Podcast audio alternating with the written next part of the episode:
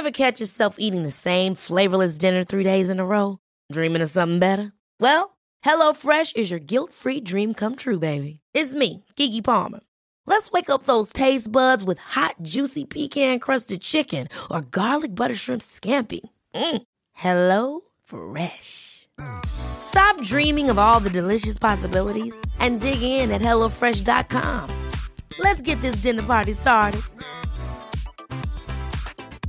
Hi, I'm Daniel, founder of Pretty Litter. Did you know cats tend to hide symptoms of sickness and pain? I learned this the hard way after losing my cat, Gingy. So I created Pretty Litter, a health monitoring litter that helps detect early signs of illness by changing colors, saving you money and potentially your cat's life. Pretty Litter is veterinarian developed, and it's the easiest way to keep tabs on your fur baby's health right at home. Go to prettylitter.com and use code ACAST for 20% off your first order and a free cat toy. Terms and conditions apply. See site for details. Hälsosnack produceras av hälsocoacherna Lotta Lagerqvist och Victoria Carinci i syfte att inspirera till ett hälsosammare och härligare liv. Lotta och Victoria driver också hälsoföretaget Vitalista där de erbjuder hälsocoaching enskilt, i grupp och online. Läs gärna mer på vitalista.se. Vi är mycket glada och stolta över att ha Alpha Plus som sponsor i det här avsnittet. Alpha Plus utvecklar och distribuerar högkvalitativa kosttillskott som ger näring för livskraft. De är också ett kunskapsföretag som håller utbildningar för näringsterapeuter, medicinskt utbildade och andra typer av terapeuter. Du kan läsa mer om produkterna, hitta återförsäljare och ta del av kunskapen på www.alfaplus.se.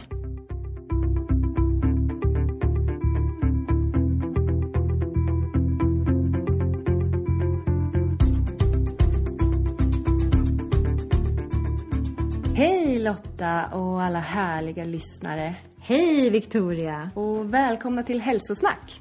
Idag har vi en superhärlig intervju till er. Ja, det har vi verkligen. Dagens intervju handlar om både djupa och viktiga grejer. Ja, det här avsnittet handlar bland annat om hur vi, ska, vi hittar tillbaka till det enkla livet för att lättare kunna lyssna till vårt inre och finna ett lugn och en medvetenhet om nuet. För världen snurrar ju allt fortare och kommer allt närmare i och med att vi är ständigt uppkopplade, ja nästan i alla fall. Och vi tappar ju kontakten med vad vi egentligen behöver för att må bra. Vilket ju faktiskt inte är så mycket. Nej. Och det leder ju också till den här oron för hur våra barn påverkas av att ha tillgång till så mycket information redan som små barn. Mm, och blir så påverkade. Mm. Ja, vi har pratat med en riktigt klok och modig kille, Marcus Torgeby. Han är löpare och författare och Marcus har skrivit boken Löparens hjärta som handlar om hans uppväxt med en sjuk mamma, om kärleken till löpningen och om hur han som 20-åring flyttade ut i skogen i Jämtland och bodde alldeles ensam i en kåta mitt i skogen i flera år. Ja, Marcus inspirerar oss verkligen. Och dagens intervju blev ett samtal om att hitta sig själv, att möta sina rädslor, om andlighet och att hitta vad som verkligen betyder något i livet. Vi pratar också hur svårt det är att stå emot samhällets påtryckningar om konsumtion och konstanta digitala kickar. Och så får vi såklart lite konkreta löpartips också och vad man ska tänka på när det gäller sina löparskor. Mm. Och i den här veckans nyhetsbrev har du som lyssnar chansen att vinna Marcus bok Löparens hjärta. Vi tävlar ut två exemplar av boken och om du vill vara med och tävla så håll utkik i inkorgen efter vårt nyhetsbrev för där kommer alla instruktioner du behöver. Och om du ännu inte är prenumerant så anmäler du dig enkelt på vitalista.se. Och inte nog med det. Dessutom så har vi en bonus den här veckan. Du som går in och lämnar en recension av Hälsosnack med Lotta och Victoria på iTunes kommer att ha chansen att vinna Alpha Plus fina kosttillskott Mighty Flex. Det är ett kombinationstillskott med nypon, ingefära, kurkumin och cayenne. Och det är ju perfekt för dig som tränar, springer eller yogar mycket. Och vi har tre burkar att tävla ut och när du har skrivit en recension så mejlar du oss din adress så att vi vet var vi ska skicka produkten. Så mejla på info.vitalista.se Nu till intervjun.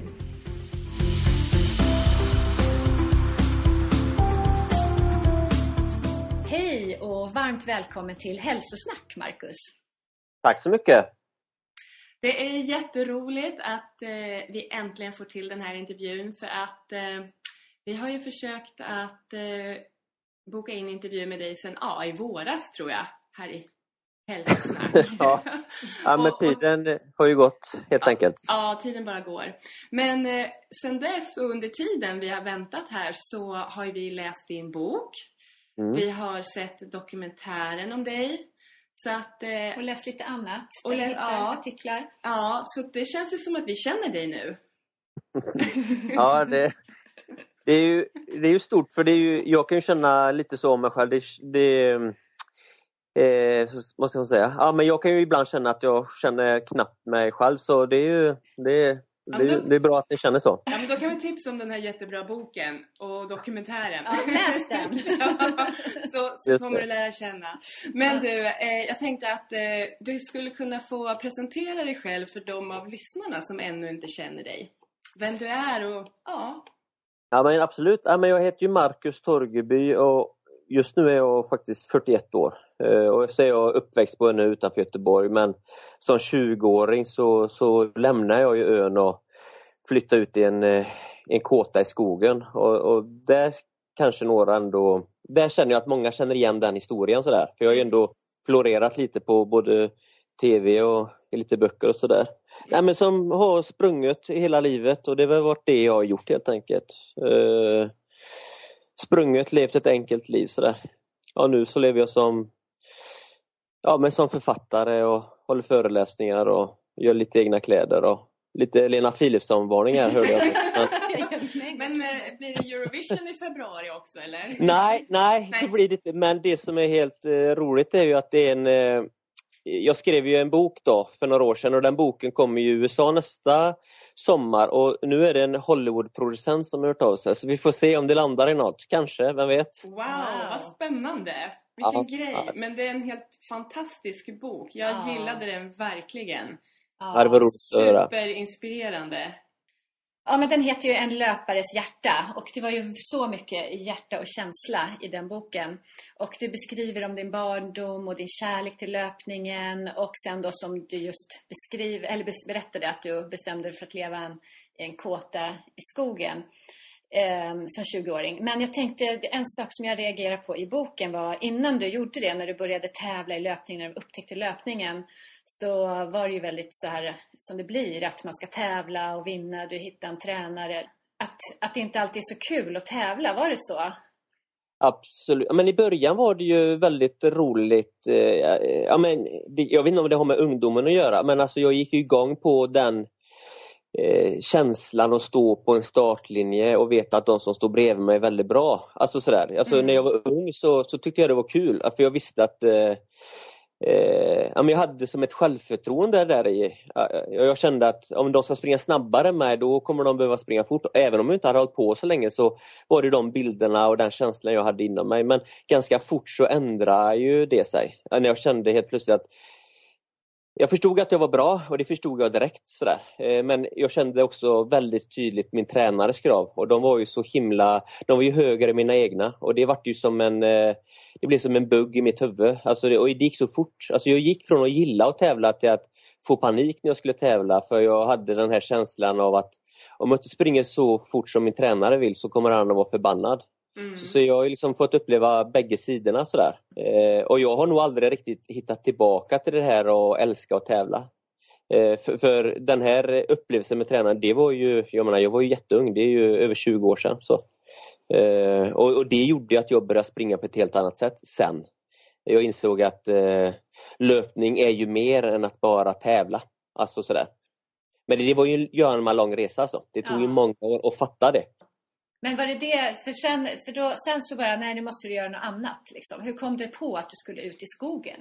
Nej, men eh, jag, jag, jag hade ju läst en bok som heter Skogsliv i Valden som handlar om en kille som flyttar ut i skogen 1870 40 tror jag den boken är skriven. Alltså så det är en gammal bok. Mm. Eh, och han bor i en, en, stuga och egentligen, jag tyckte, jag vet att det är många som har läst den boken men den är ju lite halvtrög då, den är inte jätterolig. Men jag blev ändå drabbad av historien på något sätt så jag umgicks med den tanken. Eh, liksom, och då tränar jag ju för fullt sådär men jag läste den när jag var typ 17 sådär. Fundera mycket på det och sen när allt ballade ur i löpningen och eh, ingenting funkar längre. Alltså varken löpning och eh, som jag skriver i boken, min mamma är ju väldigt, väldigt sjuk. Skolan går åt helvete rent ut sagt eh, och jag känner att jag har ingen riktning i mitt liv sådär. Alltså jag visste inte vad jag skulle göra och då bara tänkte jag att okej, okay, om jag sätter mig i den här situationen är det bara jag, ingenting runt omkring mig. Då kanske det som är jag kommer fram. Så, så det var liksom hela anledningen till att jag ändå valde att sätta mig i skogen att jag ville hitta mitt eget så, e, egna driv och egna hjärta på något vis. Så, så, så det var drivkraften. Mm, det är väldigt fascinerande. Vad, vad fick du för reaktioner från, från människor i din omgivning? Du skriver ju lite att till exempel din mormor tyckte att du var bra konstig som gjorde det här. Men jag tänker på klasskamraterna där uppe i Åre och hur reagerade Men, människor? Eh, eller märkte de ens att du nej, försvann ut i skogen? Det, nej, det var nog lite... Jag har ändå alltid känt ändå...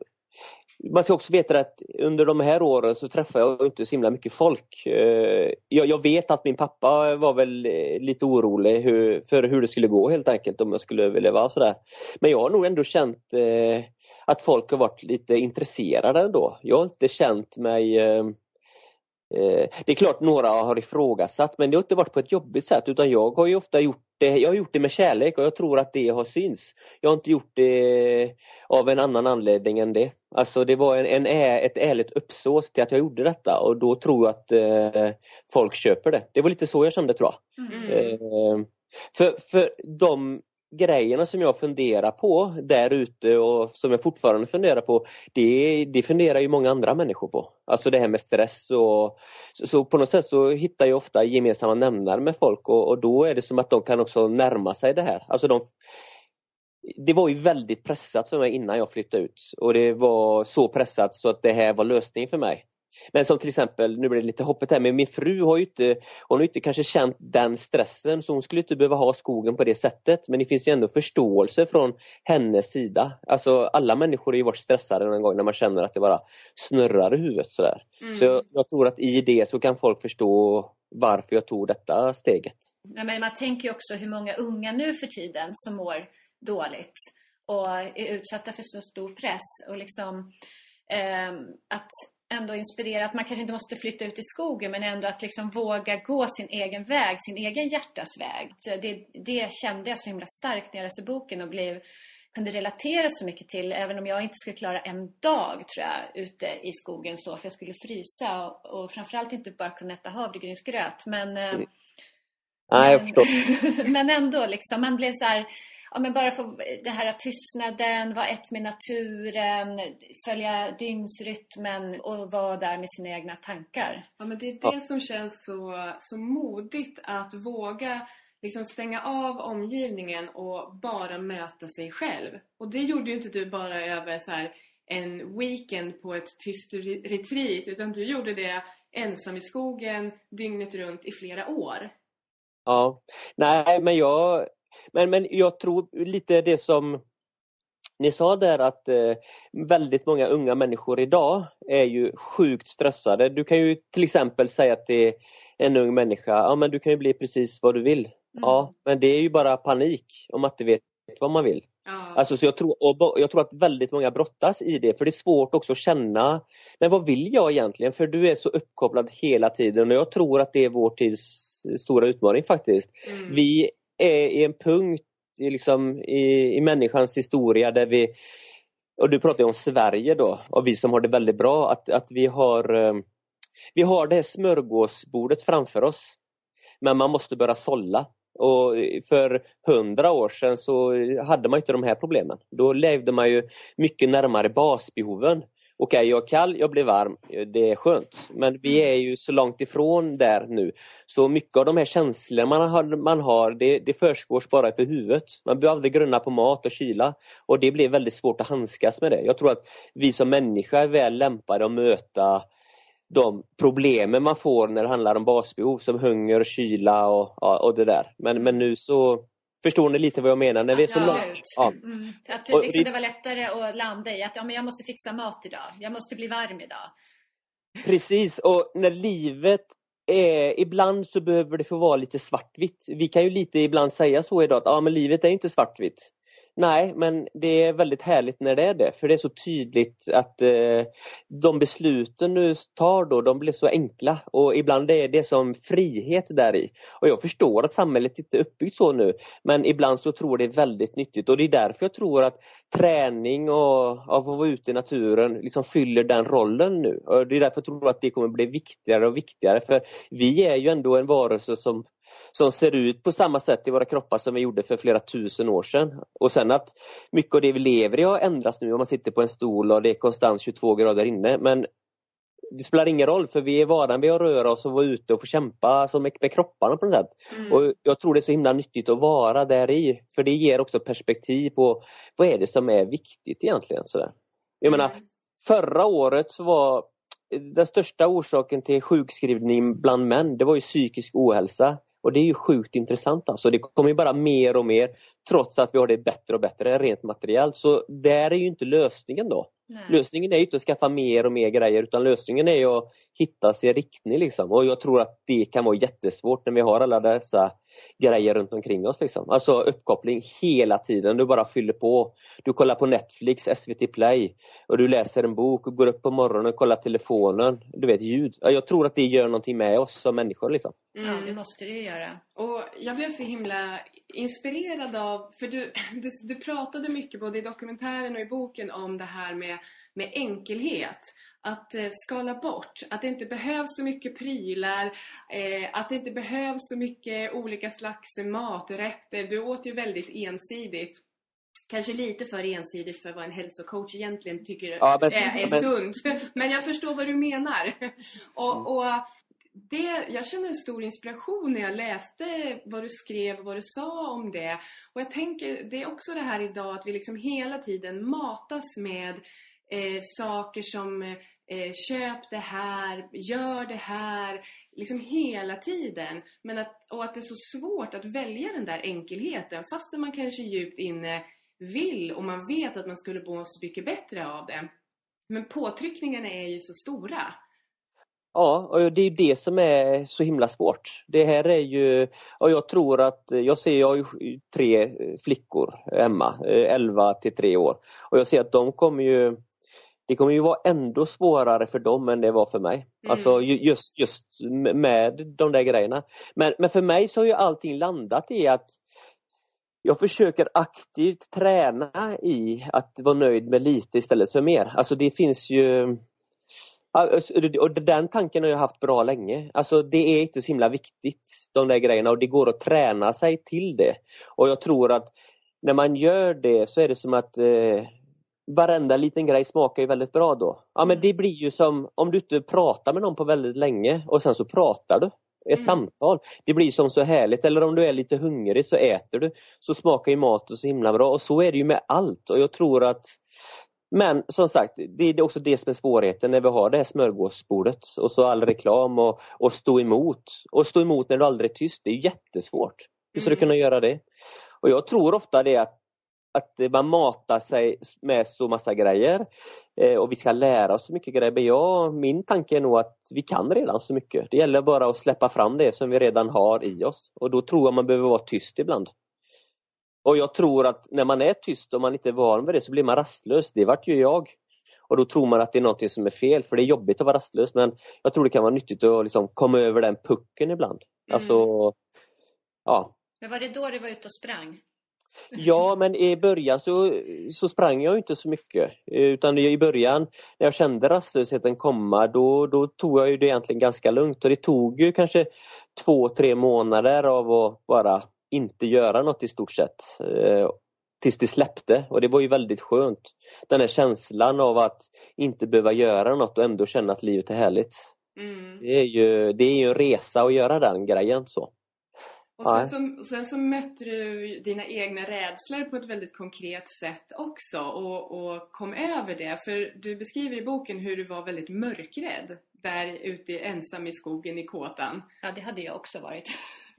Jo, men det var ju sjukt jobbigt. Jag är ju född på en ö. Det är ju som att bo i en stad. Alltså husen ligger ruggigt tätt där. Det finns ingen skog. Så det var ju en stor Eh, förändring för mig. Jag var inte van vid, skogen på det sättet. Nej men jag var riktigt gör mörkrädd och det var riktigt gör jobbigt. Jag luktade svett för jag var så himla nervös på kvällarna. Eh, det var jätte det var en, jag körde ju en stenhård eh, KBT kan man säga. Jag bara var ju i det hela tiden.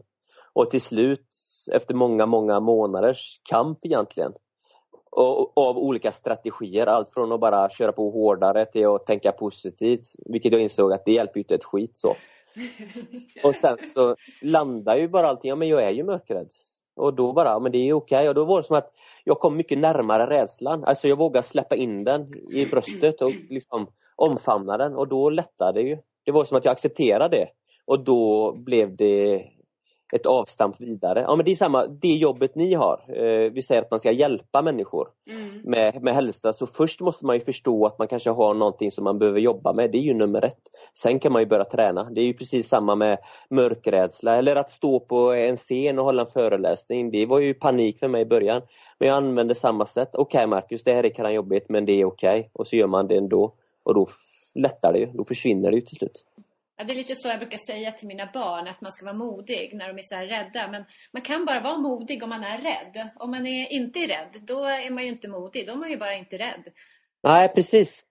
Skarp iakttagelse skulle jag säga.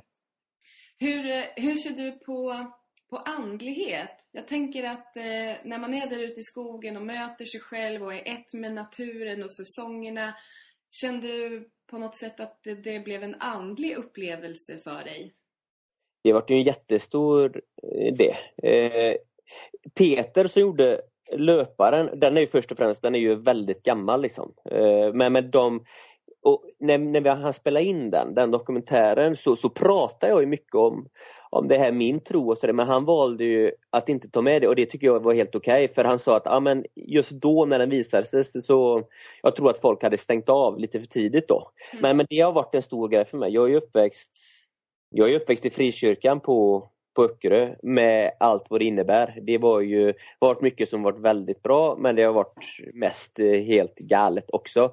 Så när jag kom ut i skogen så efter ett par år där med, med, med ro och, och stillhet på något sätt så var det väl något annat som växte fram. Alltså det här mer eh, ja, men Jag har varit intresserad av den ortodoxa kyrkan. Liksom. Alltså den, de, där finns en, eh, en, de reflekterar på ett annat sätt och det hjälpte mig mycket. Ja, men det här att man, det är okej okay att inte ha några svar, det är okej okay att tvivla och ja, men sådär. Mm. Så det är väl, ja men det var en görnema resa där ute liksom. Men jag läste inte så jättemånga böcker men några handlade om de här ökenfäderna då. Det var ju munkar som bodde i Egyptens öken eh, för 2000 år sedan och de, det finns gamla texter eh, som de liksom skrev som, som jag, ja, men jag tyckte de hjälpte mig väldigt mycket. Sådär.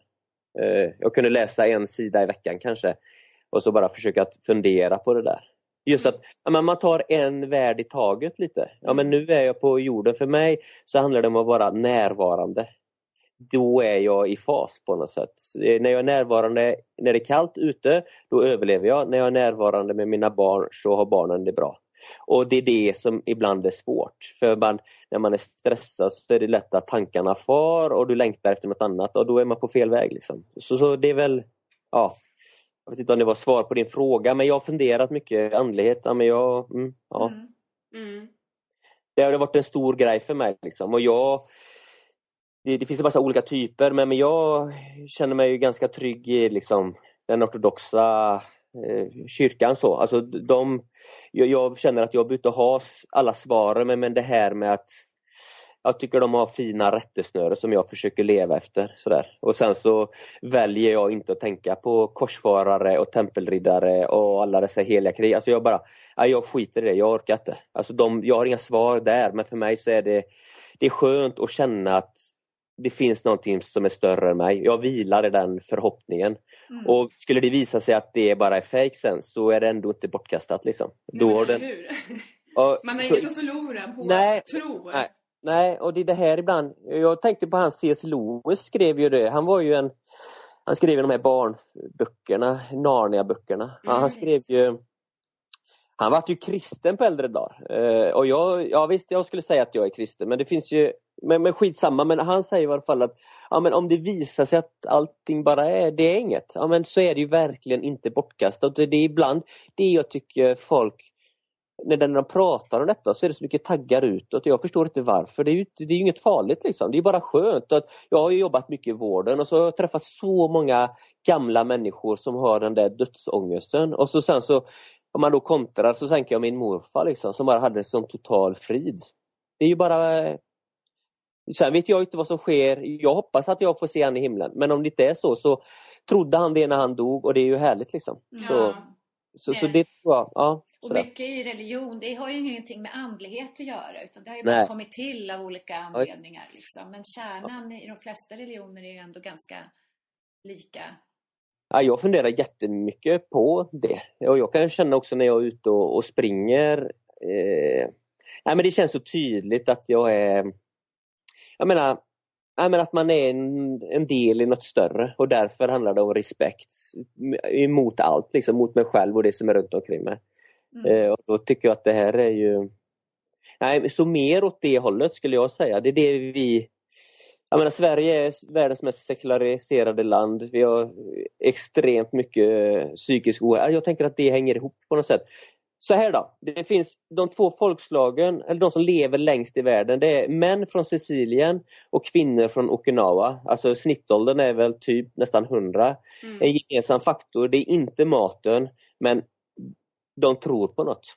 Mm. Jag tror att det är jätteviktigt. Liksom, sådär. Mm. Ja, och det är ju vetenskapligt bevisat att eh, de som tror, tror på en högre makt, liksom, att man är del av ett sammanhang, att vi hör ihop, att de lever längre. Så att, Nej, så, det är ju det, inte flum. Nej, men så jag Nej. tror att eh, många fler skulle må mycket bättre av att anstränga sig lite för att, att hitta en, något att tro på.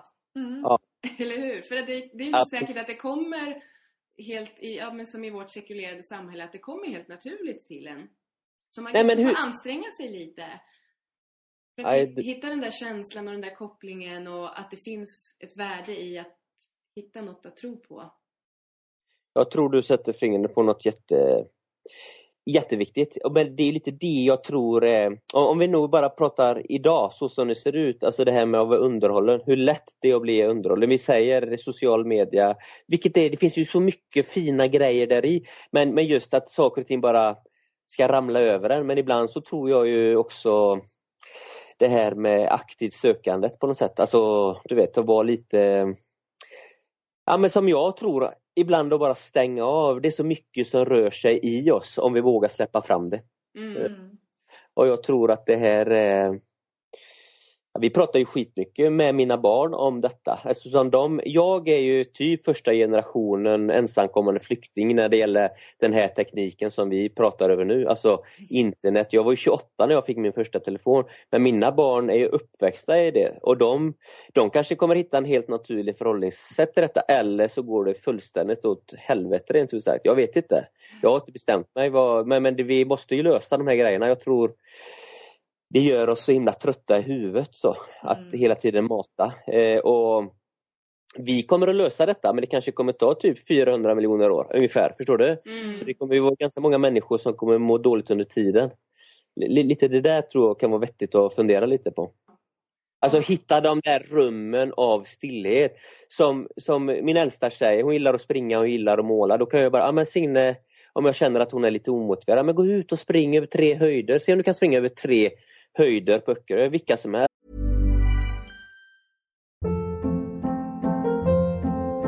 Hold up. What was that? Boring. No flavor. That was as bad as those leftovers you ate all week. Kiki Palmer here, and it's time to say hello to something fresh and guilt-free. Hello Fresh. Jazz up dinner with pecan-crusted chicken or garlic butter shrimp scampi. Now that's music to my mouth. Hello Fresh. Let's get this dinner party started. Discover all the delicious possibilities at hellofresh.com.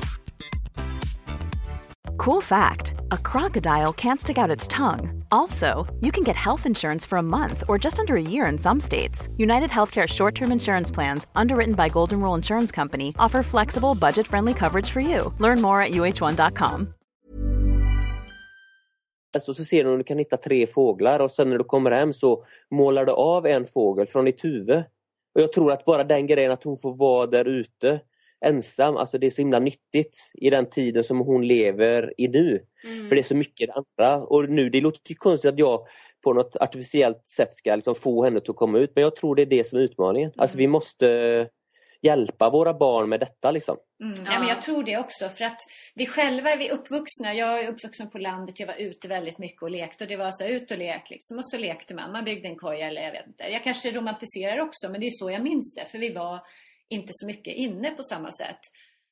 Men nu så måste vi ta tag i det här. Vi vuxna måste visa, liksom få ut dem. Och när de väl kommer ut så, är det, så mår de jättebra och de tycker det är roligt. Men att mm. det krävs lite av oss. Vi kan inte bara gå ut och leknungar.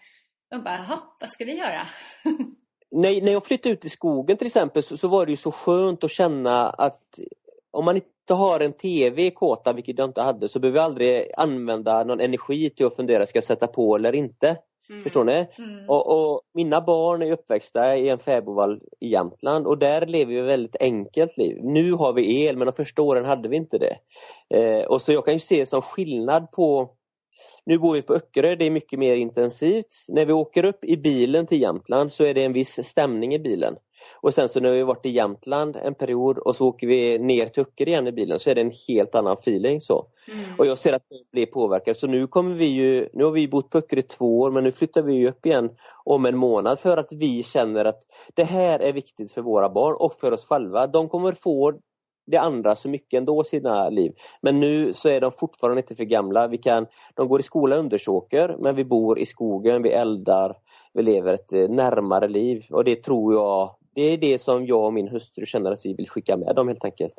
För det är som du säger att att bara gå ut, eh, det funkar liksom inte men när man är där så finns det, det enda som finns det är liksom natur och då bara kommer deras, den typen av kreativitet som jag tror att de har nytta av, den kommer per automatik. Mm. För det finns inga paddor eller telefon. Nej, när man inte har det alternativet Nej, och det är liksom precis. hela tiden pockar på uppmärksamhet. Min dotter hon är 13 år och hon har någon, någon inställning på sin telefon så varje gång det händer någonting så liksom blixtrar den till. Det är som att det går av en kamerablixt. Så att ja. även om hon lägger ifrån sig den ja. då var hon än är liksom i rummet eller så, här, så ser hon ju att det där händer. Liksom. Man blir hela tiden Alltså det pockar på uppmärksamhet hela tiden och, och, i den där mobilen så händer allting. Det är vännerna och det, det är liksom, ja, mm. det är allt. Så det är så svårt att göra sig av med det. Så man måste nästan bli tvingad. Ja, men det är också det att hitta det görma förhållningssättet till det. Det är det som är så himla svårt. För, för på något sätt så försöker vi också ändå omfamna det. Hänger du med? Mm. Alltså de måste lära sig. Och hur gör man det? Och då tror jag ju då att Ja men som i somras så eller det är, vi gör det här hela tiden men som ett exempel, vi springer över till grannön, springer över höjderna där genom en liten dunge, hoppar i, simmar ut till en ö, klättrar upp och hoppar från 10 meter och det ser jag att min dotter, det är ett minne som hon kommer ha resten av livet. Alltså när man ger dem de här andra alternativen så vill de ofta göra det. Så jag vill ju att de självmant, även om telefonen ligger där, så vill jag att de självmant ska känna att ah, men shit, tänk att få gå ut och få spela landhockey nu. Det gör jag hellre. Alltså man måste visa så att det inte blir det här förbjudandet som man ibland är sugen på för det blir ju aldrig någon lösning för till slut när jag är gammal och de lever sitt eget liv så har man ingen, då har inte de någon farsa som kommer att säga till dem, förstår ni? Mm. Så de måste, och det är där som jag tror är, jag har ingen lösning på detta men Nej, jag men funderar jag, mycket på det liksom. Ja, men jag tror absolut på det där, att det är där som vi måste anstränga oss att göra ja. de här minnena liksom. Att, mm. För att jag tror att det är många av oss, säkert inte du, men av i vår generation, vi är också 40 plus, som ja. liksom har blivit lite för bekväma och gärna sitter själva med eh, framför datorn eller så. Och, och barnen får liksom också sitta framför sina Ja. paddor eller vad det är. För att Ja. vi, vi var ju ute nu på, vi har ett landställe i skärgården här utanför Stockholm. Och vi var ute där fem veckor nu i somras och det var det längsta vi har varit där. Först var jag själv två veckor med barnen, sen kom min man ut och så. Så att vi var där ganska länge. Men då Mm. märker man ju också det. att Första veckan då är de rastlösa och det är mycket skärmtid. Andra veckan Sen minskar, till sist så är det en helt annan, som du beskrev, den här andra energin som man Ja. upplever. Liksom att det, är en, det blir en helt annan harmoni i familjen. Visst, det är så här att man gnager lite på varandra också, men det är ändå det, det blir som ett lugn lägger sig och man kan göra andra saker och man är mer närvarande. Och, Ja, nej du har så rå, alltså det är min, det är min upplevelse också. Alltså, och, och då, men när man lever, så nu har vi just byggt ett nytt hus på Öckerö eh, och då har vi ju byggt det enligt eh, vet, konstens alla regler och nu är det första gången vi har TV eh, och, och, och det blir att de sugs in i den världen. Sådär. Eh, nu kan jag känna att ja, men vi flyttar upp till Jämtland igen snart så, så det blir ju som Ja men då får de det där som jag, som jag ändå känner är viktigt. eh, Sådär. Man vill ju ändå skicka med dem något. Sådär. Men, men ibland, eh, nej, det är inte så lätt att hela tiden stå inför de kamperna när man är hemma för man har så massa grejer runt omkring sig. Är du med? Det blir som, eh, ja, jag vet inte hur man ska göra helt enkelt. Men, men just att ge dem andra minnen, jag, jag tror det är jätteviktigt helt enkelt. Sådär. ja. Ja, men det är något att tänka på i alla fall. Vi har inte lösningen nu, men Nej. ändå en del tankar om det. Ja. Precis så. Men jag måste få säga, om jag får säga en, det här är om vi pratar om inlärande så läste jag en eh, forskningsrapport från 1992. Eh, nu vet jag inte, det är en kvinna, någon professor eller något. Hon pratade om att då hade de två klasser. Den ena klassen läste 20 minuter och efter 20 minuter gjorde de en fysisk aktivitet i 10. Den andra klassen läste bara. Liksom. Och efter sex månader då så så hade ju den ena klassen läst egentligen otroligt mycket mer. De hade ju alltså läst en tredjedel mer. Den, ja, men eh, sanningen vad de hade lärt sig var att den klassen som hade hållit på med fysisk aktivitet hade lärt sig 30% mer. Ja. Det här är ju forskning, inget konstigt. Eh, och, och det här känner jag ju, så det, är ju bara, det finns ju redan så mycket information om detta. Vi måste ju bara vi måste ut till skolor och alltså vi är ju fysiska varelser. Det är inget, eh, visst vi är lata naturen på ett sätt men vi mår också bra av att röra oss. Så jag tycker att det ska inte vara de här trösklarna emellan. Jag försöker få mina barn till att vara, men se det inte som träning, var ute och lek bara, det är roligt. Och jag ser när de kommer in sen att de är nöjda men det där tror jag skulle behöva gå igen i på våra arbetsplatser och på våra skolor mycket, mycket, mycket mer liksom. Ja. Jag såg en dokumentär på SVT om sömn och hur viktigt det var. Och då var det någon forskare som eh, gjorde en undersökning på bebisar och gällande inlärning. Så att eh, hon visade någonting eller pekade på något hur det var. Och sen så fick eh, hälften av barnen gå och lägga sig och sova efteråt. Och hälften fick bara liksom fortsätta vara vakna. Och sen så skulle de se vem, vilka barn som hade lärt sig mest. Och det var ju då naturligtvis de här barnen Mm. som hade fått sova. Så jag Ja. tänker att och i dagens samhälle så sover vi också färre timmar och eftersom man inte följer solen och dygnsrytmen riktigt på samma sätt heller så man, man kan vara uppe mycket längre än vad man var förr. Så att det finns ju någonting i det här att röra på sig, att sova ordentligt Ja. som liksom är så himla basic för Ja. oss, oss uråldriga människokroppar liksom. Som är så himla viktigt och som är ju sånt som vi glömmer i vårt samhälle idag. Nej, jag tror det är ju, ja men du vet, det är ju, det är ingen rocket science liksom. Det är ju Nej. bara, Ja, men det är som Alltså- du sa, det finns, den kunskapen finns ju i oss. precis. Men det är så svårt att stå emot när smörgåsbordet är dukat med massa goda grejer liksom. En bra film, eh, bra musik, vilket är härligt liksom. Men jag Mm. menar, inte varje dag.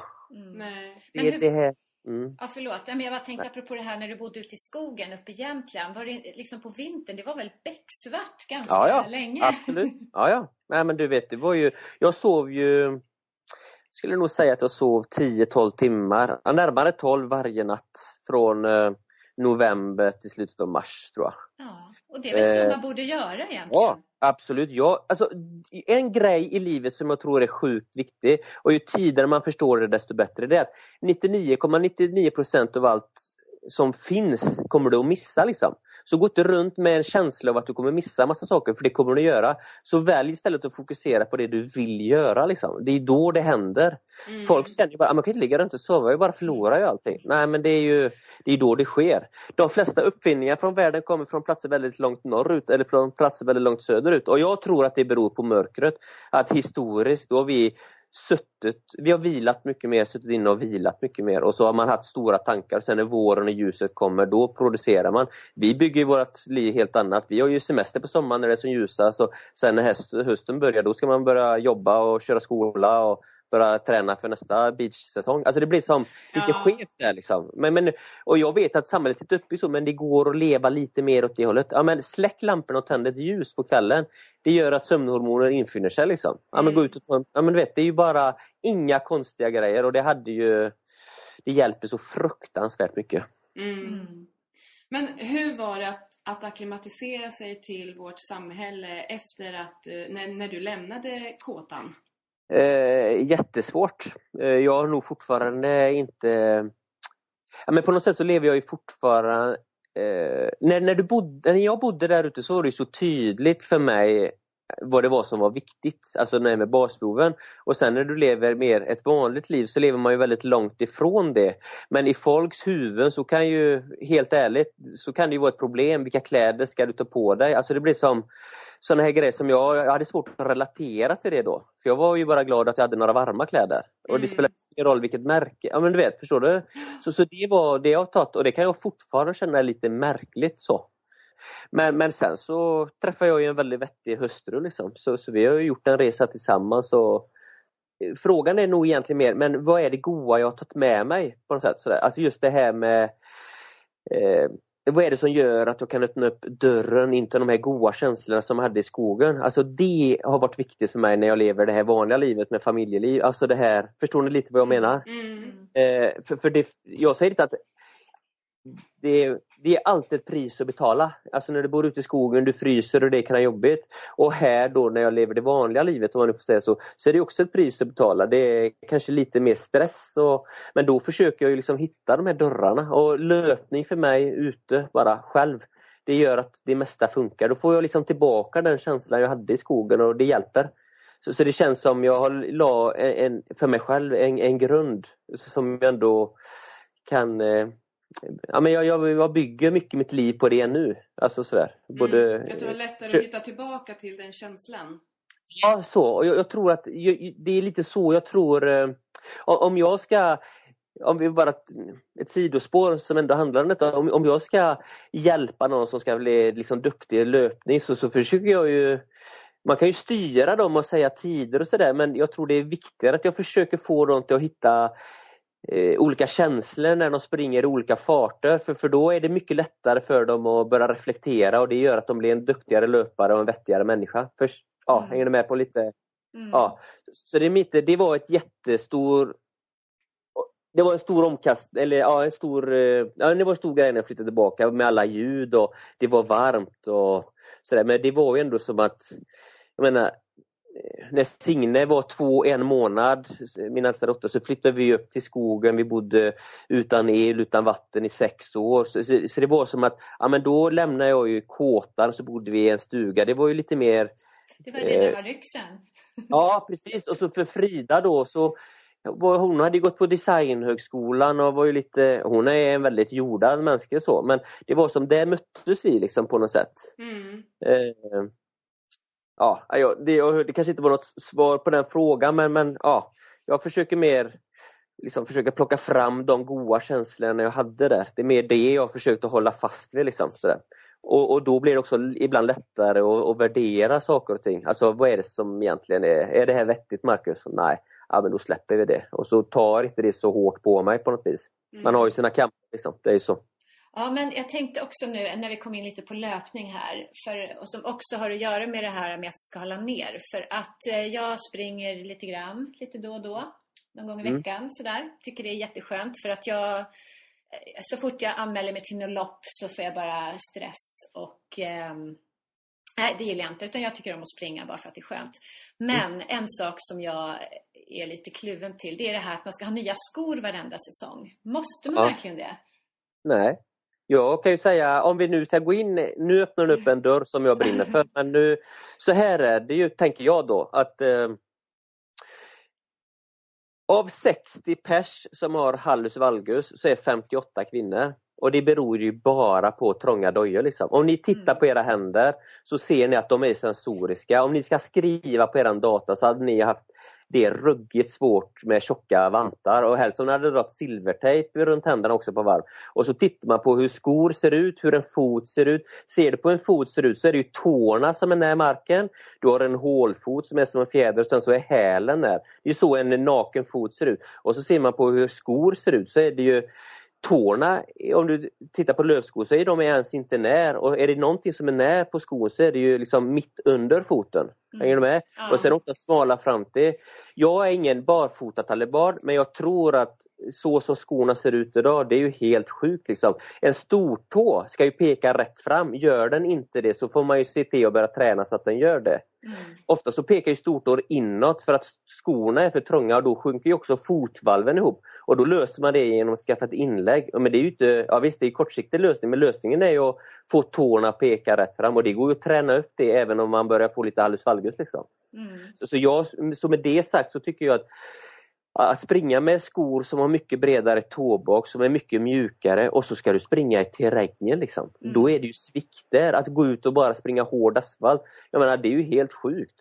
Visst, du kan tävla där ibland och det har jag gjort för att det är roligt. Men jag tränar ju 95% i terrängen. Då blir du då, då sviktar ju terrängen. Då, då, det enda du behöver ha då det är på skor som inte är för kalla. Du kan ha en liten sula under men den ska vara mjuk liksom, så att fötterna får jobba. Och nu om man inte är van vid det, som de flesta människor är idag, då klart det är en tillvänjningsprocess. Liksom.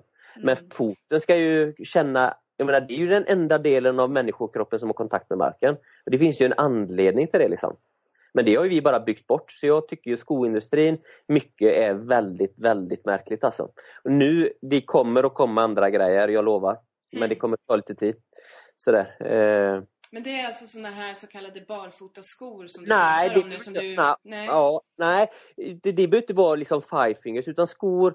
Om jag ska köpa en sko så, så tycker jag, men om du bara nu när vi lägger på här så tycker jag att ni tar och sätter eran fot på ett papper och så tar ni en penna och så målar ni av eran fot och så tittar ni på det pappret så ser ni på eran form på eran fot.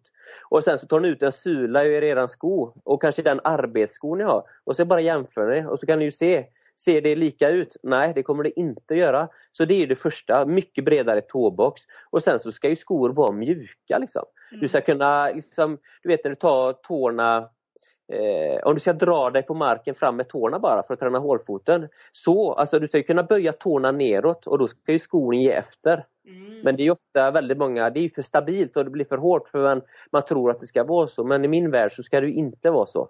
Jag har ju bott i Tanzania med världens bästa löpare som springer barfota.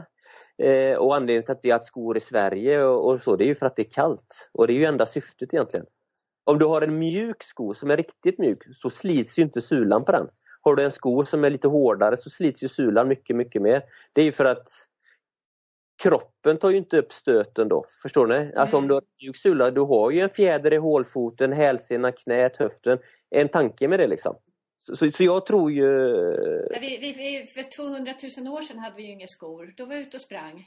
Ja, och då kan jag säga som så här, om du var ett gäng då som eh, ni satt runt elden och så skulle ni ut och springa för ni skulle jaga och så bara, ah, men kom igen nu Marcus, vi ska ut. Nej men tyvärr, jag har gubbvad. Nej, jag har ett löpaknä. Jag menar, helt... Jag menar, det, men det är så är det för alla oss nu. Och jag, om du ser hur vi lever våra liv idag så tycker jag att det är ju ganska imponerande att vi är inte är mer skadade. Ja. Jag menar, vi sitter på röven hur många timmar som helst per dag. Vi går på plana ytor. Powerwalking, vad fan är det? Det är ju världens mest sjuka grej. Antingen går man eller så springer man powerwalking. Du vet, det är ju rent fysiologiskt, det är helt fel. Ja. Men, men, det... jag, jag har sett kasta sten i glashus men... Nu, och jag som älskar powerwalking, ja, men... powerwalking, alltså jag tänker, jag gillar att gå fort. Ja, men alltså vad är skillnaden egentligen? Vad ska nej, springa då ju? Ja, nej men för grejen om du bara tittar, om du tittar på overstride, titta på en häst som travar, det är ju helt sjukt. De håller ju så himla kort tid för de springer alldeles för fort i trav. Uh. De ska ju galoppera liksom. De har ju inte, de, alltså trav, det, då är det ju långsamt men nu springer de ju 65 knyck. Alltså man har tränat bort och det är ju precis samma med powerwalken. När du går, det är, en, det är en annan teknik och sen så nästa steg det blir lätt jogging. Och sen så springer du distans och sen så sprintar du. Det är de grejerna. Powerwalking med gå, det är inte så, kroppen inte så, nej. Du, du landar framför dig på ett helt annat sätt. Nej men det är helt ärligt. Då, Mm. Ja, för... Jag har ju testat så här uh, walk feeling. ja, Det är ju så att man får lära sig att gå på riktigt igen. Liksom. Och Ja. där säger de ju just det att eh, nej, eh, man, antingen så går man eller så springer man. Att gå fort är liksom inte något naturligt för oss. Det är bara anstränger kroppen. Ja. Nej, för det blir också over, alltså det blir, eh, det blir som ett överstreck. Och, och jag, tycker, jag, menar, jag tycker inte att alla ska springa men jag tror att alla har förmågan att springa och det som är en fin grej med löpning det är ju just eh, stöten liksom. Att den där stöten är ju väldigt nyttig för oss. Det är, den visar våra, våra svagheter. Eh, så eftersom det blir mycket belastning och om man då känner att jag får ju så ont, ja men det är ju jättebra. Då vet man ju att det är någonting som inte livar i kroppen som du behöver träna på. Förstår du? Och, och ibland så, så gör ju precis tvärtom, man ska skydda sig så för, för mycket från det för det gör ju ont. Ja, men det gör ju ont av en anledning. Har du inte reumatism som min fru har, då kan inte hon springa. Men är du bara, ja men jag får ont i benen, eller, ja men då är det ju en teknikfråga. Och ofta så är ju kroppen finurlig. Titta på era barn, när de är, var små och de just kom igång och började springa så springer de jättefint. Ser de landar på foten liksom.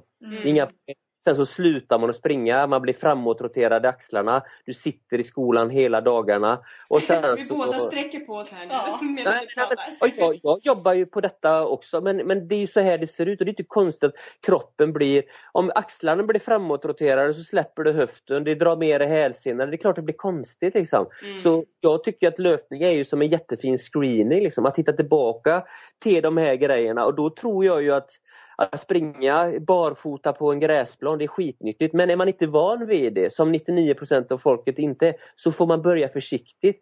Men du vet när den här boken Born to Run kom, jag vet vilka det var? Born to Ja, jag har inte Ja. läst den men jag vet. Nej, Mm. nej, men, men den var, det var ju jättebra men det var ju som bara Det var ju mycket det här att springa barfota och så men då gjorde ju folk Det gick ju för fort Man fattar inte att saker och ting tar ju tid. Du kan ju inte gå från något till något annat på en sekund liksom. Du kan ju inte springa tre mil med vanliga dojor och sen så bara, ja ah, men det här är grymt, det här är rätt och så börjar du springa tre mil på asfalt med barfota liksom. Det är klart du blir skadad. Men det är ju inget Men du måste ge det lite tid liksom.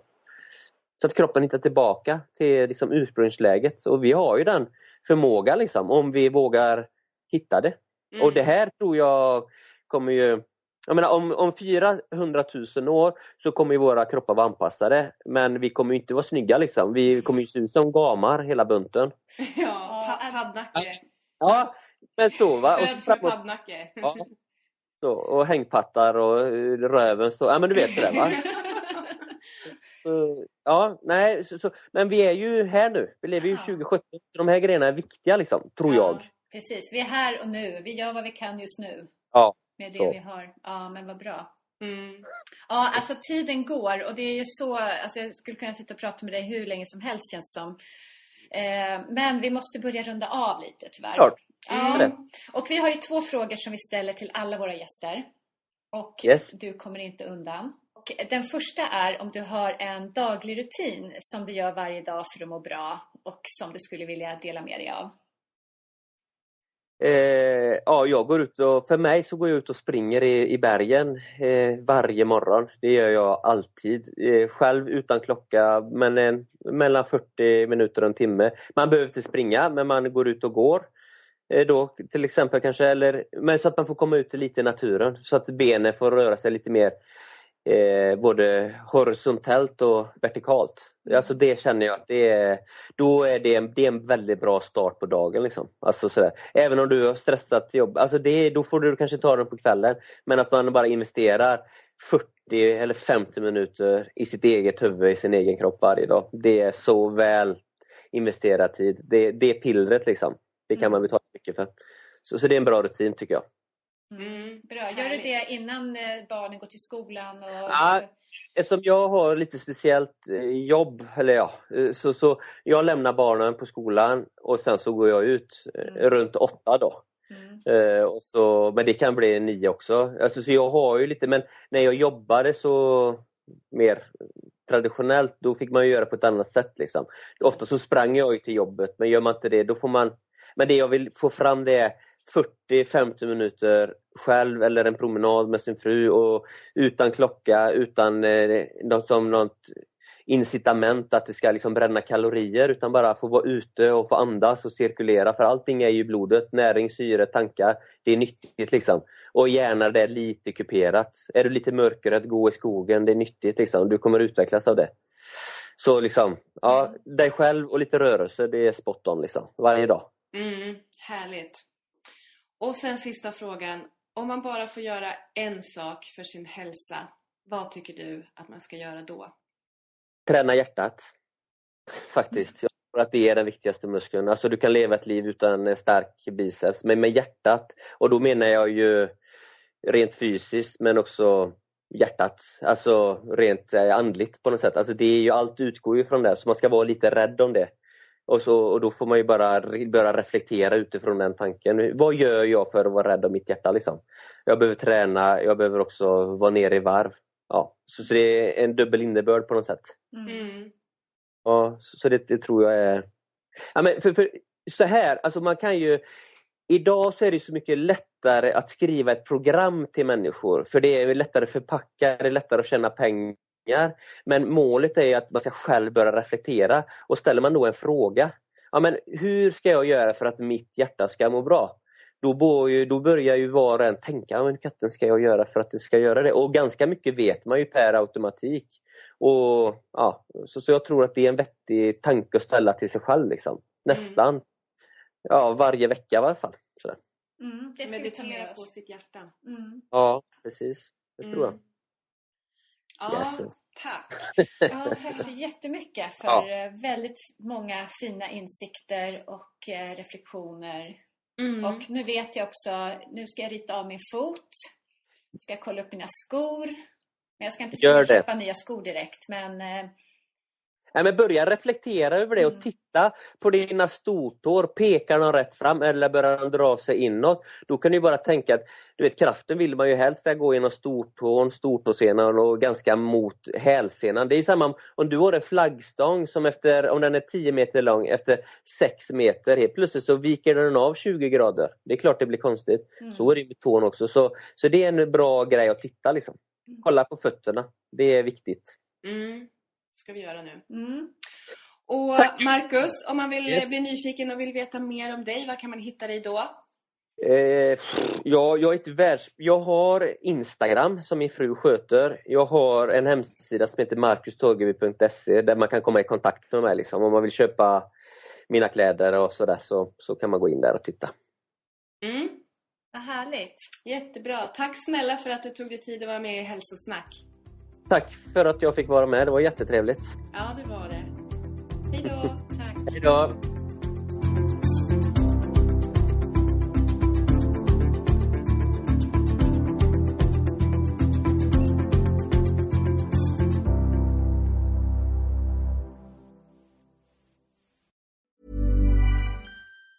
Planning for your next trip? Elevate your travel style with Quince. Quince has all the jet setting essentials you'll want for your next getaway, like European linen, premium luggage options, buttery soft Italian leather bags, and so much more. And it's all priced at 50 to 80% less than similar brands. Plus, Quince only works with factories that use safe and ethical manufacturing practices. Pack your bags with high-quality essentials you'll be wearing for vacations to come with Quince. Go to quince.com slash trip for free shipping and 365-day returns. Ever catch yourself eating the same flavorless dinner three days in a row? Dreaming of something better? Well, HelloFresh is your guilt-free dream come true, baby. It's me, Gigi Palmer. Let's wake up those taste buds with hot, juicy pecan-crusted chicken or garlic butter shrimp scampi. Mm. Hello Fresh. Stop dreaming of all the delicious possibilities and dig in at HelloFresh.com. Let's get this dinner party started.